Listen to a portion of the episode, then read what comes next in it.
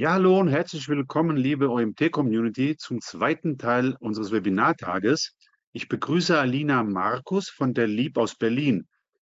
Alina wird uns über strategische Internationalisierung für das Unternehmen berichten.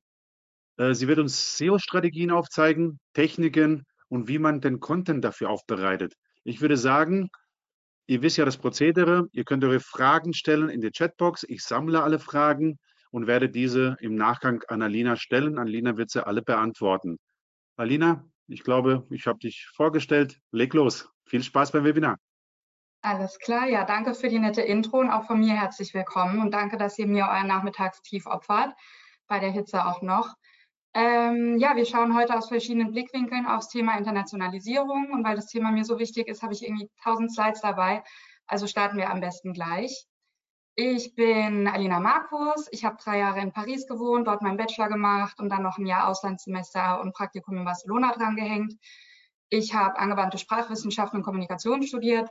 Das ist so ein Studiengang, wo man so alles und nichts lernt. Ähm, aber ich, sprech, ich spreche deswegen jetzt irgendwie fließend Englisch, Französisch und Spanisch. Portugiesisch und Katalanisch kann ich lesen, aber bekomme Panik, wenn ich im Urlaub ein Sandwich bestellen soll. Ähm, genau, also ich kam ursprünglich über die Sprachen ähm, und die Content-Schiene über die äh, in die SEO-Welt, aber seit so ziemlich genau neun Jahren berate ich Firmen so aller Größen, ähm, auch in allen Bereichen der Suchmaschinenoptimierung. Genau, und ich bin eine von vier SEO-Consultants bei Lieb, äh, Senior-Consultants bei Lieb, so rum. Wir suchen auch händeringend nach Verstärkung. Ähm, also wenn ihr jemanden kennt, der jemanden kennt, dann meldet euch gerne bei mir. Genau, starten wir direkt rein. Also es gibt natürlich tausend gute Ressourcen von wirklich guten SEOs im Internet über das Thema, aber ich sehe immer noch so oft, dass Rollouts komplett kopflos angegangen werden und verfügbare Datenquellen überhaupt nicht bedacht werden. Ähm, da wird dann irgendwie monatelang rumgewurstelt und irgendwann eine SEO-Agentur beauftragt, irgendwas zu retten. Aber man will sich dann irgendwie auch nichts mehr sagen lassen und oft geht es technisch dann auch nur noch sehr schwer. Ähm, genau, man kann auch nicht nur so ein bisschen internationalisieren, das ist also in gewisser Weise immer so ein bisschen ein Sprung in die Dunkelheit. Genau, deswegen ist mir das Thema wichtig ähm, und deswegen will ich einmal aufzeigen, äh, dass man auch hier enorm Geld sparen kann, wenn man das Thema richtig angeht. Wir machen ganz kurz ein bisschen Begriffsdefinition und schauen zwei Perspektiven auf, Unter äh, auf Internationalisierung an. Dann gebe ich euch ein paar Beispiele, wie SEO-Daten Entscheidungen beeinflussen können und auch sollten. Ähm, und dann gehen wir durch die aus meiner Sicht wichtigsten technischen Aspekte, ähm, unterschiedliche Ansätze für Content. Ja, es wird kurz um KI gehen, keine Angst. Ähm, und Off-Page will ich auch kurz ansprechen ähm, und euch am Ende noch eine grobe Roadmap mitgeben.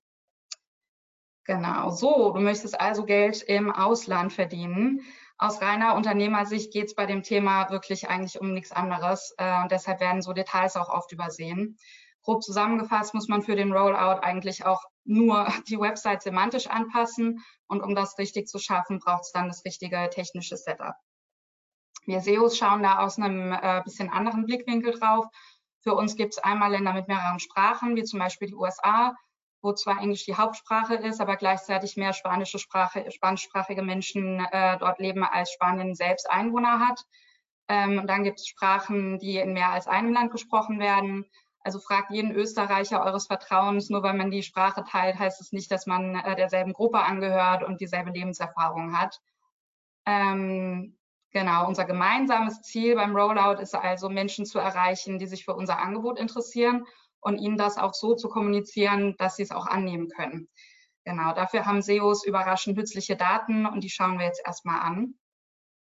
Allgemein braucht man natürlich keinen SEO, um sich ein Bild vom angestrebten Zielmarkt zu machen. Aber selbst bei den Sachen, die hier stehen, gibt es irgendwie immer wieder lustige Fails. Da kommen wir auch gleich zu. Ähm, aber die Daten allein, äh, die hier jetzt stehen, äh, die reichen meiner Meinung nach nicht aus. Das hier ist auch gleich mein Lieblingsfail. Ich hatte mal einen Kunden aus dem Drucksegment, ähm, die haben ganz stur ihr ganzes Segment nach äh, Sortiment nach Portugal internationalisiert. Und die waren dann so völlig vor den Kopf gestoßen, dass keiner bedruckte Mützen, Schals und Eiskratzer dort kaufen wollte. Man sieht hier äh, den kleinen roten Pfeil, ähm, ist vielleicht ein bisschen klein, äh, aber in Portugal gibt es wirklich kein Suchvolumen für den Begriff Eiskratzer. Wenn die ihre Hausaufgaben gemacht hätten und auch ihre SEOs mal gefragt hätten, hätten die ihnen sagen können, dass es A in Portugal nicht friert und B, deshalb dort auch keine Nachfrage nach diesen Produkten existiert. Ähm, wir wissen aber noch mehr kluge Dinge und zwar ähm, mit dem Keyword-Tool deiner Wahl kannst du ganz schnell herausfinden, ob deine Marke irgendwo im Ausland schon ein bisschen Buzz erzeugt hat und konkret nach ihr gegoogelt wird. Das ist beispielsweise nützlich, wenn man viel auf Social Media macht und mal auch von ausländischen Influencern aufgegriffen wurde. Sowas erzeugt gerade im Make-up-Bereich immer großes Interesse und wir wollen ja eigentlich dahin, wo wir bereits sehnlichst erwartet werden. Ne? In Ahrefs kann man, wie ihr hier seht, äh, im Content Explorer Brand Mentions äh, erkunden. Ich habe das mal ganz quick and dirty für Zalando gemacht, ähm, über deren Marke ja sehr viel geredet wird. Ähm, also hier einfach Zalando eingegeben, ähm, minus die do eigenen Domains. Ähm, ich habe dann noch einen Filter gesetzt, sodass nur noch Domains angezeigt werden, die ein Domain-Rating von mindestens 30 haben. Und schon habe ich eine Liste Websites, äh, die über mich reden und bei denen ich mal nachfragen kann, ob die mich nicht auch verlinken wollen. Und ich sehe auch gleichzeitig, in welchen Ländern über meine Marke schon geredet wird. Und die interessieren uns natürlich. Oft hat man auch schon Traffic aus anderen Ländern, obwohl man da noch gar nicht aktiv ist. Ne? In Google Analytics und der Search-Konsole kann man eigentlich mit so ein bis zwei Klicks äh, sofort sehen, äh, wo Website-Besucher aktuell herkommen, obwohl man dort noch gar nicht hinliefert. Ne? Und wenn man jetzt dort plötzlich hinliefert, dann freuen die sich natürlich, wenn das endlich geht.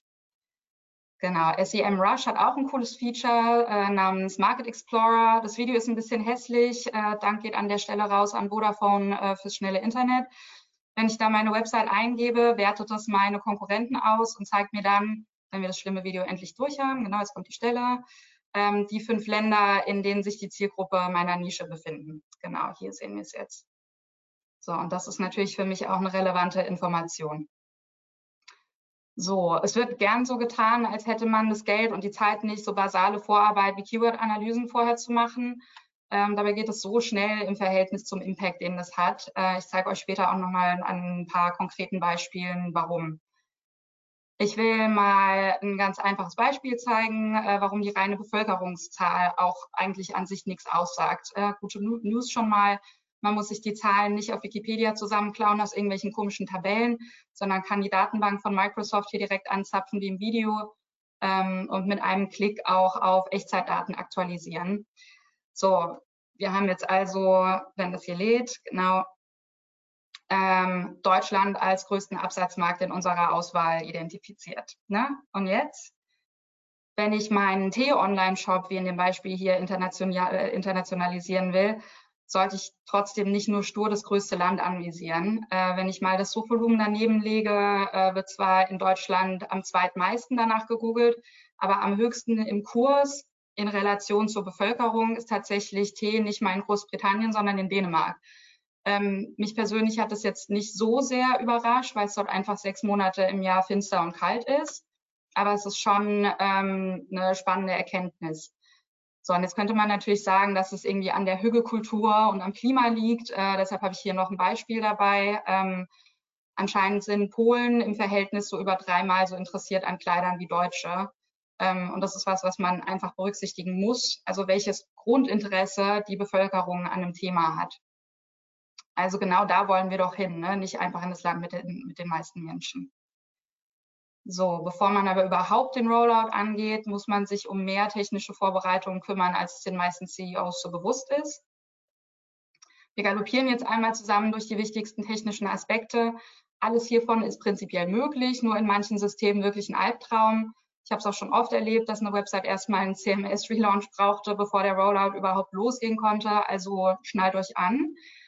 Ähm, idealerweise sollte man natürlich am Standort der Zielgruppe hosten. Das ist aber so einfach nicht immer möglich, insbesondere wenn man eine .com-Domain hat, ähm, die man hier in Deutschland hostet. Zu Domain-Strategien kommen wir auch gleich nochmal. Wichtig ist vor allem, dass ihr nicht eure Website bei dubiosen, günstigen Anbietern irgendwo in irgendwelchen exotischen Ländern hostet, mit denen ihr eigentlich gar nichts zu tun habt. Weil auch Bits und Bytes Zeit für die Reise brauchen, ähm, kann sich das sehr auf die Ladegeschwindigkeit der Website niederschlagen wenn ein User von einem anderen Kontinent die Website aufruft. Insbesondere bei schweren Ressourcen wie Bildern und Videos kann es Probleme machen. Ähm, und CDNs funktionieren so, dass die ähm, auf Proxy-Servern ähm, Bilder und Videos in der Nähe der User speichern. Also wenn man Seite, äh, seine Seite äh, in Berlin postet ähm, und die in die Staaten internationalisiert, müssen die Daten 9000 Kilometer ähm, an die Westküste zurücklegen. Und wenn man so einen Proxy-Server jetzt in Kalifornien hinstellt, äh, dann müssen Bilder halt viel weniger große Entfernungen in der, in der Leitung zurücklegen. Genau, kommen wir zu äh, einem meiner Lieblingsthema, äh, Themen Domainstrategie. Das ist so ein sehr großes, streitiges Thema. Auf das gibt es auch nur bedingt eine abschließende Antwort, aber wir schauen jetzt mal zusammen durch die verschiedenen Optionen. Ähm, eine Country Code Top-Level Domain äh, signalisiert am deutlichsten den lokalen Bezug. Ne, hier oben habt ihr die Beispiele .de oder .dk. Als Deutsche vertraue ich natürlich am meisten .de Domains. Das ist einfach so. Ähm, der Hauptvorteil ist für mich aber, dass man komplett getrennte Domains hat. Also wenn in Deutschland was schief geht, man eine Penalty bekommt oder so, ähm, dann hat es keine Implikationen auf Dänemark, jetzt hier im Beispiel. Dafür ist es aber ganz schön teuer. Äh, man muss zwei Domains hosten und meistens äh, auch beide separat pflegen. Ähm, es wäre toll, wenn man es nicht dazu sagen müsste, aber es sollte schon eine Country Code TLD sein und keine frechen TLDs wie .biz oder .money oder keine Ahnung, weil der CEO einfach mal was anderes ausprobieren wollte. Der Trust ist gleich null bei solchen TLDs. Also bitte bleiben lassen. Ähm, genau, Subdomains sind für die Suchmaschine genauso getrennte Entitäten wie unterschiedliche Top-Level-Domains, aber ein bisschen leichter zu verwalten. Beide Lösungen sind auf jeden Fall gut fürs Geotargeting. Äh, da kommen wir gleich nochmal zu. Hier ist eben auch wieder die äh, Sache mit, der, mit dem Vertrauen. Ne? Ähm, .com klingt einfach immer nach Ausland und zwar für fast alle Menschen auf der Welt außer Amerikaner. Sprachverzeichnisse auf einer .com-Domain äh, sind auf jeden Fall die günstigste Variante mit dem geringsten administrativen Aufwand. Und wenn es im einen Land gut läuft, profitieren alle anderen Sprachverzeichnisse davon. Ähm, insbesondere im Hinblick auf Backlinks äh, spielt das hier eine Rolle. Allerdings ist hier Geotargeting nicht ganz so leicht und manche, manche Menschen vertrauen eben, wie gesagt, .com-Websites äh, weniger. Die Entscheidung für eine der Lösungen kann einem keiner abnehmen ähm, und die ist individuell von den Zielen und Bedürfnissen abhängig. Es hängt natürlich auch davon ab, wie man sich personell aufstellt, welches Budget man hat und wie stark man auch das möchte, dass die Länder auf einer Domain äh, verbunden sind oder halt nicht. Genau, beim Geotargeting äh, wird beispielsweise basierend auf der IP-Adresse oder Browsersprache des Nutzers bestimmter Content zur Verfügung gestellt, also beispielsweise die äh, englische Sprachversion. Ähm, das ist die Grundlage für Geo-IP-Technologien, ähm, die schauen wir jetzt an. Beim Geo-IP Redirect äh, wird der User direkt auf eine lokalisierte Version der Website weitergeleitet, von der ausgegangen wird, dass er dorthin will. Ähm, der User kommt also zum Beispiel aus Österreich auf die .com-Website. Der Server checkt dann die IP-Adresse und leitet dann den User automatisch auf das richtige Sprachverzeichnis weiter. Wichtig ist dabei, dass man Status Code 302 für die Weiterleitung verwendet, weil ansonsten Google fälschlicherweise beigebracht wird, dass die jeweilige Ländervariante die Startseite ist. Eine ordentliche Verlinkung von der Startseite im Quellcode auf die Länderverzeichnisse und saubere href-Lang-Text sind hier auch wichtig. Der IP-Selector leitet nicht automatisch weiter, sondern fragt beim User nach, wo er hin will und bietet ihm die Optionen an. In dem Beispiel hier, äh, das ist sehr groß, äh, das sind, glaube ich, 36 äh, Märkte, die man hier auswählen kann. Ähm, genau, aber der Unterschied ist eben, dass man hier selber wählt und nicht automatisch weitergeleitet wird. Ähm, und diese Optionen, die hier stehen, äh, nutzt logischerweise auch die Suchmaschine, um die Struktur und die einzelnen Märkte nachzuvollziehen. Genau, auch hier wieder wichtig, saubere href-Lang-Auszeichnungen einzusetzen, das nicht mit Weiterleitungen kombinieren zu wollen. Ähm, ne? Also man kann nicht das eine und das andere gleichzeitig haben und dass die Links zu den Varianten äh, auch nicht nur im gerenderten Code stehen. So, jetzt wird es etwas langatmig, weil href-Lang äh, ein großes Thema ist, aber ich versuche nicht zu sehr abzuschweifen. href-Lang wurde 2011 von Google vorgestellt äh, und sagt im Grunde der Suchmaschine, welchem Land und welcher Sprache äh, eine URL zugehört äh, und hilft dir dabei, die richtige Version für die Zielgruppe auszuspielen. Man schreibt also eine Liste Attribute in den Quellcode der Seite oder in die Sitemap, die so aussehen wie das Beispiel hier rechts. Das sagt, der deutschsprachige Inhalt für den deutschen Markt ist unter dieser URL verfügbar. Und das Ganze dann natürlich für alle äh, Sprachen und alle Länder, die man hat. Ähm, man setzt hreflang auf URL-Ebene ein, ganz wichtig. Also es genügt nicht, einmal auf der Startseite die Auszeichnung vorzunehmen, sondern jede URL, von der es ein Pendant gibt, äh, wird ausgezeichnet und referenziert sowohl sich selbst als auch ihre Pendants, die auch wieder sich selbst und alle anderen Pendants referenzieren. Der Ex-Default soll hier einmal erwähnt sein. Ähm, der gibt an, welche Standardvariante ausgegeben werden soll, wenn ein User keiner Sprache oder Region zugeordnet werden kann. Sorry Leute für die Unterbrechung, aber an der Stelle muss ich ganz kurz Werbung machen für den OMT 2023 am 13. Oktober in Mainz. Unser Event des Jahres. Und falls du noch kein Ticket hast, jetzt unter omt.de slash Konferenz. Die URL findet ihr natürlich auch in den Show Notes.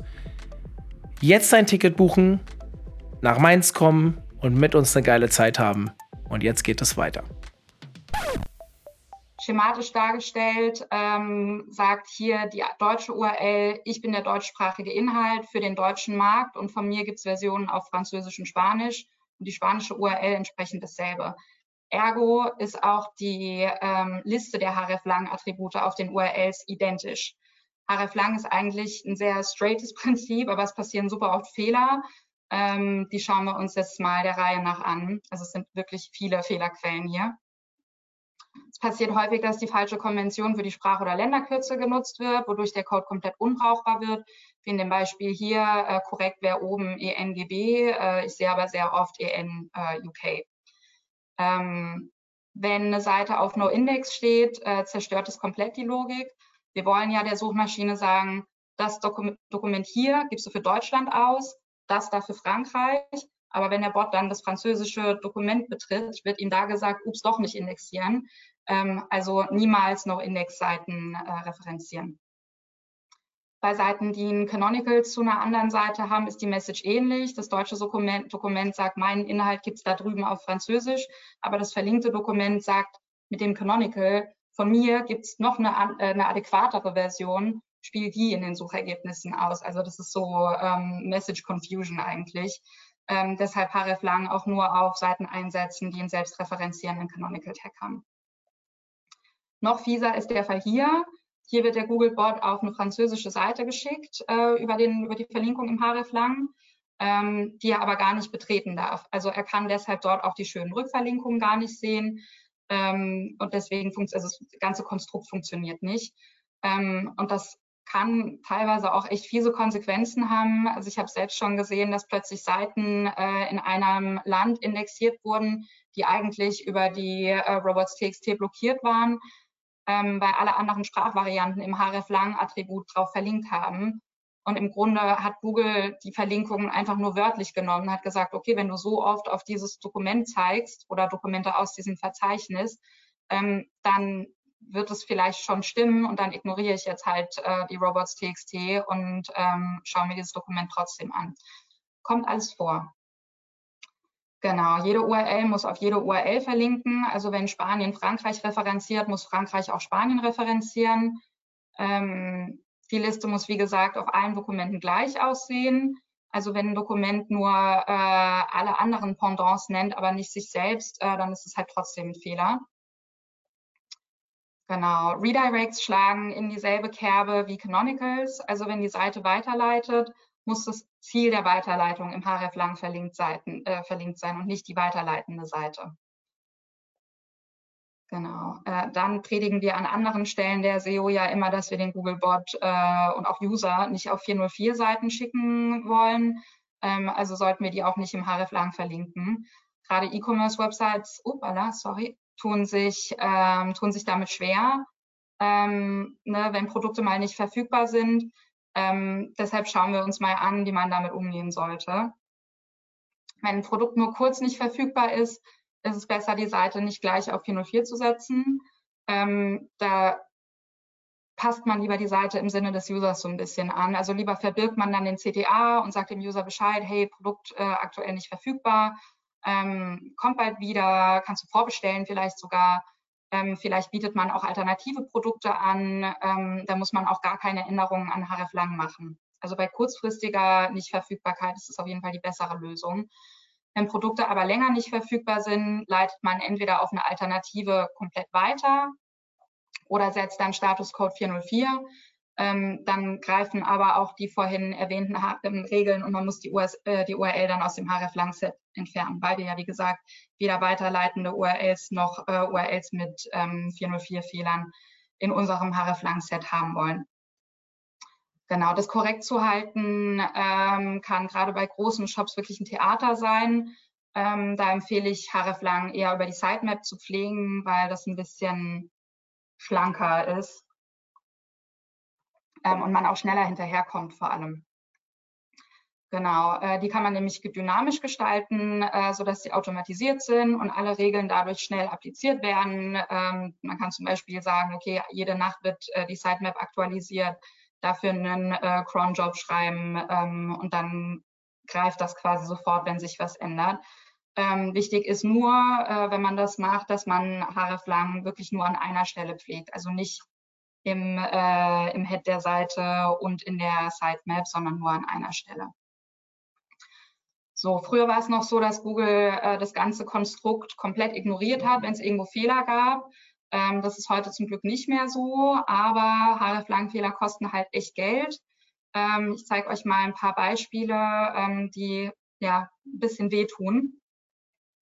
Ähm, genau, in dem Beispiel hier generieren in den britischen SERPs die Verzeichnisse von anderen Ländern über 12 Prozent der Sichtbarkeit.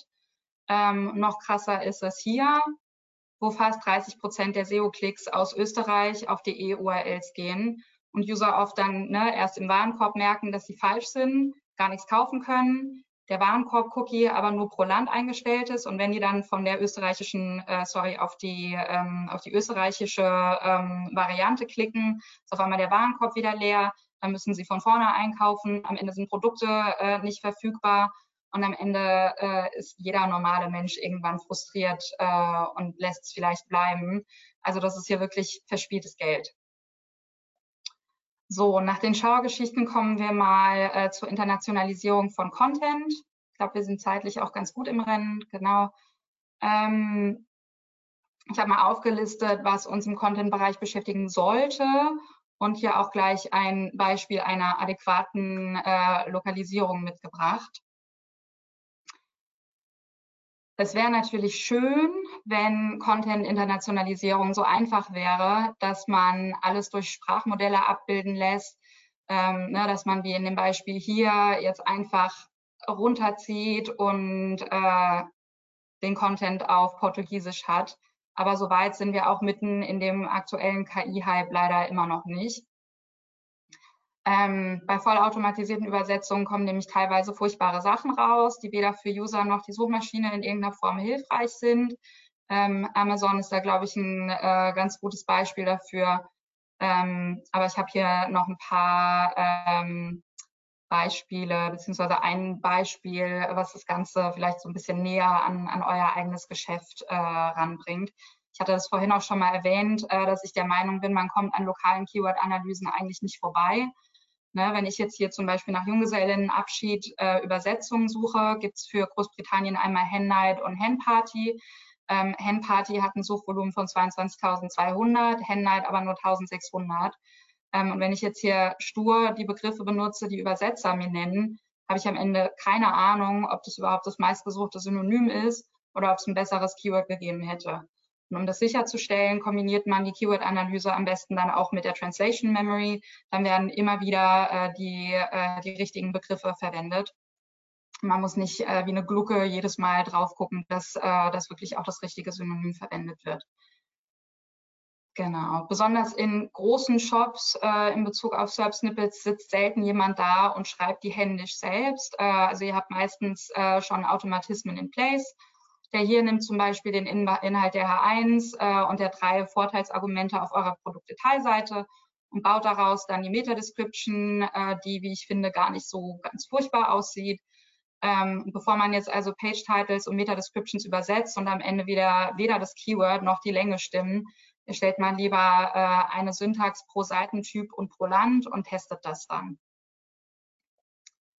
Genau. Bei der Übersetzung von langen Fließtexten lasse ich schon eher mit mir reden. Äh, da finde ich es absolut sinnvoll, sich von KI helfen zu lassen. Man braucht aber trotzdem einen Muttersprachler für die QS und die eben erwähnte absolut notwendige Nachoptimierung auf die richtigen Keywords und auch weitere semantische Begriffe. Genau. Ich durfte in Spanien an der Uni meine Profs duschen, äh, duschen, duschen durfte ich sie nicht. Oh mein Gott. Ähm, ich durfte in Spanien, äh, genau, wie gesagt, meine Profs duzen. Ähm, das gehört sich dort auch einfach so. Also es ist dort total normal. Ähm, in Frankreich und in Deutschland äh, kann man dafür aber richtig Ärger bekommen. Also auch Tonalität, äh, da solltet ihr vorher unbedingt die Ansprache abklären äh, und bei den Übersetzungen definitiv mitbriefen. Eine lokale Adresse und Telefonnummer im Impressum stehen zu haben, ist nicht nur vertrauensfördernd und nützlich für den User, sondern hilft auch der Suchmaschine. Ähm, ich habe auch schon erlebt und auch meine Kollegen haben da Beispiele, ähm, dass HF Lang äh, zwar richtig implementiert ist, aber die Schweizer Seite erst richtig unrankt, äh, nachdem die äh, Elemente, die jetzt hier stehen, schweizifiziert wurden. Also man wirklich eine lokale Telefonnummer hatte ähm, und auch eine lokale Adresse. Genau, der Aspekt hier wird leider viel zu häufig übersehen. Äh, Menschen denken nicht alle an dasselbe beim selben Wort. Wenn man äh, also nach Südkorea ausrollt und möchte, dass die Zielgruppe sich wiederfindet, sollte man vielleicht nicht nur weiße Kaukasier zeigen. In dem Beispiel hier sieht man ähm, die Suchergebnisse dafür, wenn man äh, aus dem jeweiligen Land in der jeweiligen Sprache äh, Frau holt.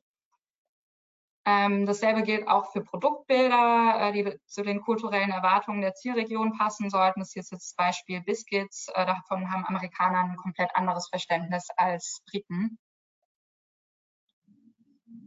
So, und jetzt noch ein paar Worte dazu, aus welchen Prozessen und Setups wir wählen können. Dann haben wir den Content-Part auch gleich geschafft.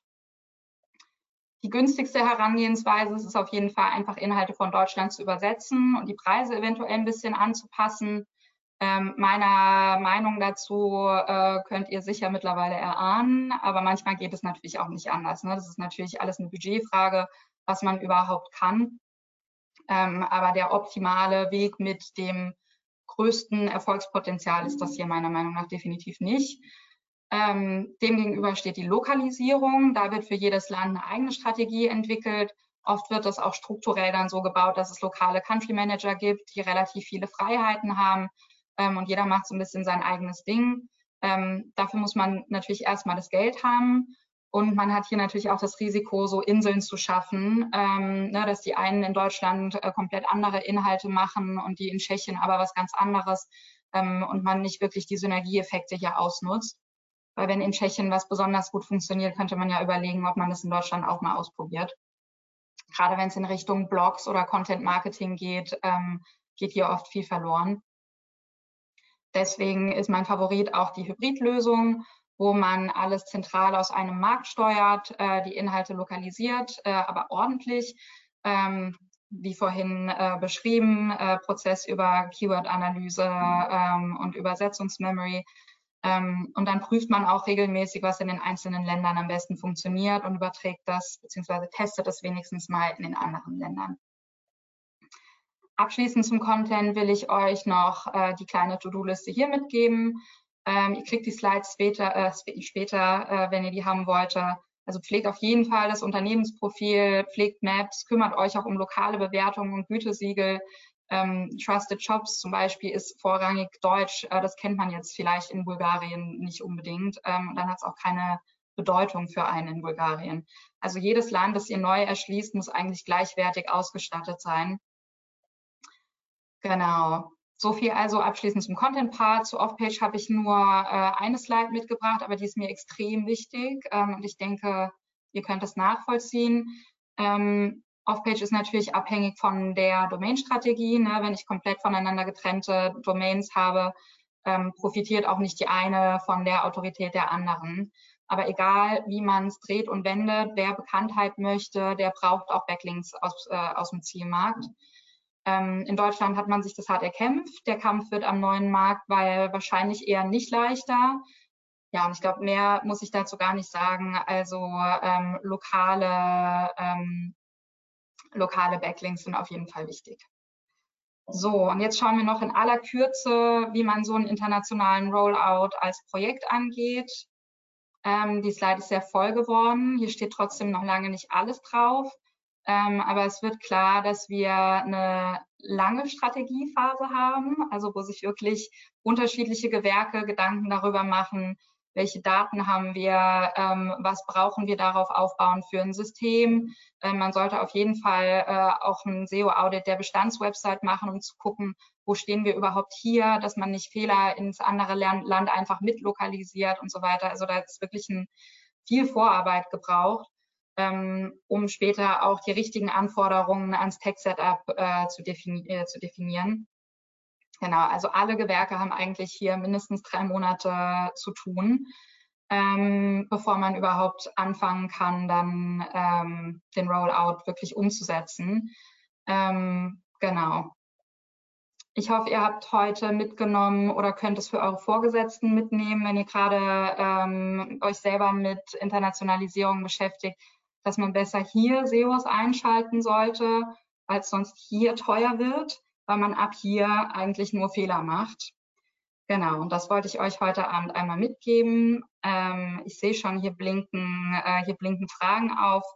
Ähm, falls wir nicht Zeit haben, alle Fragen gleich zu beantworten, ähm, hoffe ich, äh, wir bleiben in Kontakt. Ähm, bevor wir mit den Fragen starten, erstmal danke für eure Aufmerksamkeit. Ich hoffe, ihr konntet dem Webinar was abgewinnen ähm, und freue mich natürlich, wenn wir in Kontakt bleiben. Vielen, vielen Dank, Alena, für, diesen ausführliches, für dieses ausführliche Webinar. Sehr, sehr interessant alles. Ich komme eigentlich auch aus der SEO-Ecke, aber ja, so genau im Detail habe ich das früher auch nicht so durchgeführt. Ja, es sind tatsächlich einige Fragen aufgekommen. Ich fange mal direkt an. Erstmal viele Danksagungen hast du jetzt hier für das sehr gut vorbereitete Webinar. Danke Frage euch. Nummer eins. Hallo, welche Domainstrategie würdest du für einen Webshop empfehlen, der in DE startet, später dann ATCH und weitergehend dann Europa und weltweit verkaufen möchte. Einfach eine Com-Domain mit deutscher Sprache für Dach und englischer Sprache für den Rest der Welt? Das ist natürlich äh, jetzt schwierig, innerhalb der paar Minuten, die wir noch haben, äh, dir hier eine konkrete Aussage zu geben. Ähm, ich würde, wenn du äh, mir noch eine E-Mail dazu schreibst, würde ich das gerne schriftlich beantworten und mir auch deinen Fall äh, mal persönlich und direkt anschauen, bevor ich jetzt dir ad hoc irgendeine Falschaussage gebe. Aber die letzte Option, die du genannt hast, klingt eigentlich, also wenn wirklich die Strategie ist, Weltherrschaft, äh, globale Dominanz, äh, dann macht eine .com-Domain auf jeden Fall Sinn. Dankeschön. Übrigens, das Webinar wurde aufgezeichnet. Ähm, es kann dann im Nachgang spätestens äh, übermorgen abgerufen werden und die Folien werden von Alina auch bereitgestellt. Äh, nächste Frage. Was hältst du davon, Blogtexte bzw. weitere Content-Formate etc. für die unterschiedlichen Märkte zu übersetzen, plus Keywords anzupassen, wenn ein gleicher Search-Ident äh, besteht? Oder ist es notwendig, für jeden Markt komplett Content neu zu kreieren? Mhm. Ähm, kurze Vorrecherche ist auf jeden Fall notwendig. Ne? Das ist, glaube ich, das Beispiel mit dem Eiskratzer, was ich vorhin äh, genannt habe. Ne? Wenn es bei deinen Texten jetzt nur um Skithemen geht, äh, dann brauchst du die vielleicht nicht versuchen, einfach äh, zu übersetzen und nach Spanien zu internationalisieren. Aber man kann schon, ne, also man muss ja irgendwo anfangen man kann schon erstmal als ersten Schritt den Bestand, den man hat, äh, an Content aus dem einen Land ins andere einfach übersetzen, anpassen, äh, nachoptimieren. Ähm, und dann kommt es immer darauf an, ähm, ob es über die Keyword-Analyse, die man gemacht hat am Anfang, rauskam, dass es besondere lokale Interessen gibt, äh, für die man dann eben einzelne Contents erstellen sollte. Dankeschön für die ausführliche Antwort. In der Präsentation stand kurz sichtbar über die href-Links, dass href-Link entweder nur im HTML-Code oder in der Sitemap stehen soll. Warum nur in einem und nicht in beiden? Weil du ansonsten ähm, dir eine große Fehlerquelle schaffst. Ähm, wenn du in einem was änderst und im anderen nicht, hast du plötzlich konträre Aussagen. Ähm, und es gibt auch nicht wirklich einen Grund dafür, warum man es an beiden Stellen gleichzeitig pflegen wollen würde. Dankeschön. Was ist, wenn man physisch nur in Deutschland sitzt, aber europaweit verkauft, ohne Shop? Ich verstehe jetzt die Frage nicht so ganz. Was ist, wenn man physisch Ähm, vielleicht meinst du, ob man dann überhaupt eine äh, quasi andere Sprachversionen äh, braucht. Also man sollte trotzdem auf jeden Fall übersetzen. Man sollte trotzdem auf jeden Fall, äh, wie am Anfang gesagt, ne, den Menschen in ihrer eigenen Sprache und Kultur begegnen. Ähm, ob die am Ende in Deutschland was kaufen oder nicht, ist denen wurscht. Ne? Also man kauft ja selber auch manchmal Sachen aus, weiß ich nicht, vor Brexit äh, aus UK oder so. Ähm, aber man sollte halt trotzdem die Sprache äh, berücksichtigen, auf der die Leute da unterwegs sind und die Länder, in denen sie unterwegs sind. Ich hoffe, das hat die Frage beantwortet. Wenn nicht, schreibt mir eine Mail. Wie gesagt, die Kontaktdaten von Alina seht ihr ja. Kontaktiert sie auf jeden Fall. Es sind noch zwei Fragen noch da. Ihr habt noch, wir haben noch ein äh, bisschen Zeit. Wenn noch weitere Fragen da sind, gerne noch in, ähm, in die Fragebox reinstellen. Nächste Frage, Alina. Welches Tool ist gut und günstig, kostenfrei zur Keyword-Analyse? Ähm, es gibt ein Tool, das sieht ein bisschen aus, als hätten so Nerds das gebaut, die im Keller von ihrer Mama wohnen. Das heißt Keyword Sheeter, S-H-E-E-T-E-R. Ähm, wenn ihr das googelt, findet ihr das auf jeden Fall. Ich habe mal so eine kleine Datenerhebung gemacht und verschiedene Keyword Suggest Tools ähm, geprüft. Ähm, und der Output daraus hatte am Ende auch die, äh, das höchste Suchvolumen. Ähm, du wirst aber nicht drumherum kommen, also irgendwann auch bei Keyword Tool IO oder äh, Hypersuggest oder Ubersuggest, die geben dir halt nur äh, eine geringe Menge Keywords mit konkretem Suchvolumen an und irgendwann wollen auch die, dass du bezahlst. Ähm, wenn ihr Ads schaltet, ist der Google Ads Keyword Planer für euch komplett kostenlos und spuckt ne, quasi echte Google-Daten aus. Also benutzt den auf jeden Fall und ansonsten kommt man halt nicht drumrum, SEMrush oder Search Metrics zu benutzen, ähm, um dann auch ans Suchvolumen zu kommen. Aber Keyword Cheater liefert auf jeden Fall schon mal gute Keyword-Ideen und von denen muss man dann halt noch validieren, ob das wirklich überhaupt Keywords sind, die viel gegoogelt werden und wenn ja, halt wie viel. Genau. Dankeschön. Letzte Frage. Was verstehst du unter Translation Memory? Ist das quasi der Glossar? Nee, das ist ähm, eine, Art, äh, eine Art Gehirn, so müsst ihr euch das vorstellen. Das ist eine Art Datenbank, ähm, in der mit sowas arbeiten Übersetzer. Ähm, und die legen sich das so an, dass sie zum Beispiel wissen, ähm, ich übersetze immer ähm, nach Junggesellinnenabschied äh, übersetze ich immer mit äh, Hen Night und nicht mit Hen Party. Also das ist quasi für die äh, wie so ein, ja, so ein Gehirn, wo die sich abspeichen. Der Kunde äh, will immer diesen Begriff äh, auf der anderen Sprache benutzen, ähm, damit man es nicht jedes Mal anders macht. Dankeschön. Also sind jetzt keine weiteren Fragen da. Wenn noch Fragen aufkommen, wie gesagt, das Webinar äh, wird äh, zum Ab Abruf bereitstehen, inklusive Folien. Ihr könnt das Webinar euch gerne nochmal anschauen, die Folien nochmal äh, durchgehen. Wenn Fragen aufkommen, kontaktiert gerne Alina. Alina wird äh, sicherlich alle Fragen für euch beantworten. Ansonsten, Alina, vielen, vielen Dank für dieses ausführliche Webinar mit sehr, sehr guten und vielen Input. Und Danke ich darf euch, euch dann äh, verabschieden von diesem Webinar. Hier geht es gleich weiter mit proaktives SEO und wie man seine Rankings sichert. Also wie gesagt, meldet euch gerne auch zum nächsten Webinar direkt an. In diesem Sinne, vielen Dank, Alina. Vielen Dank, liebe Zuhörer. Bis zum nächsten Ciao, Webinar. Tschüss. Schönen Nachmittag euch. Dankeschön. Ciao.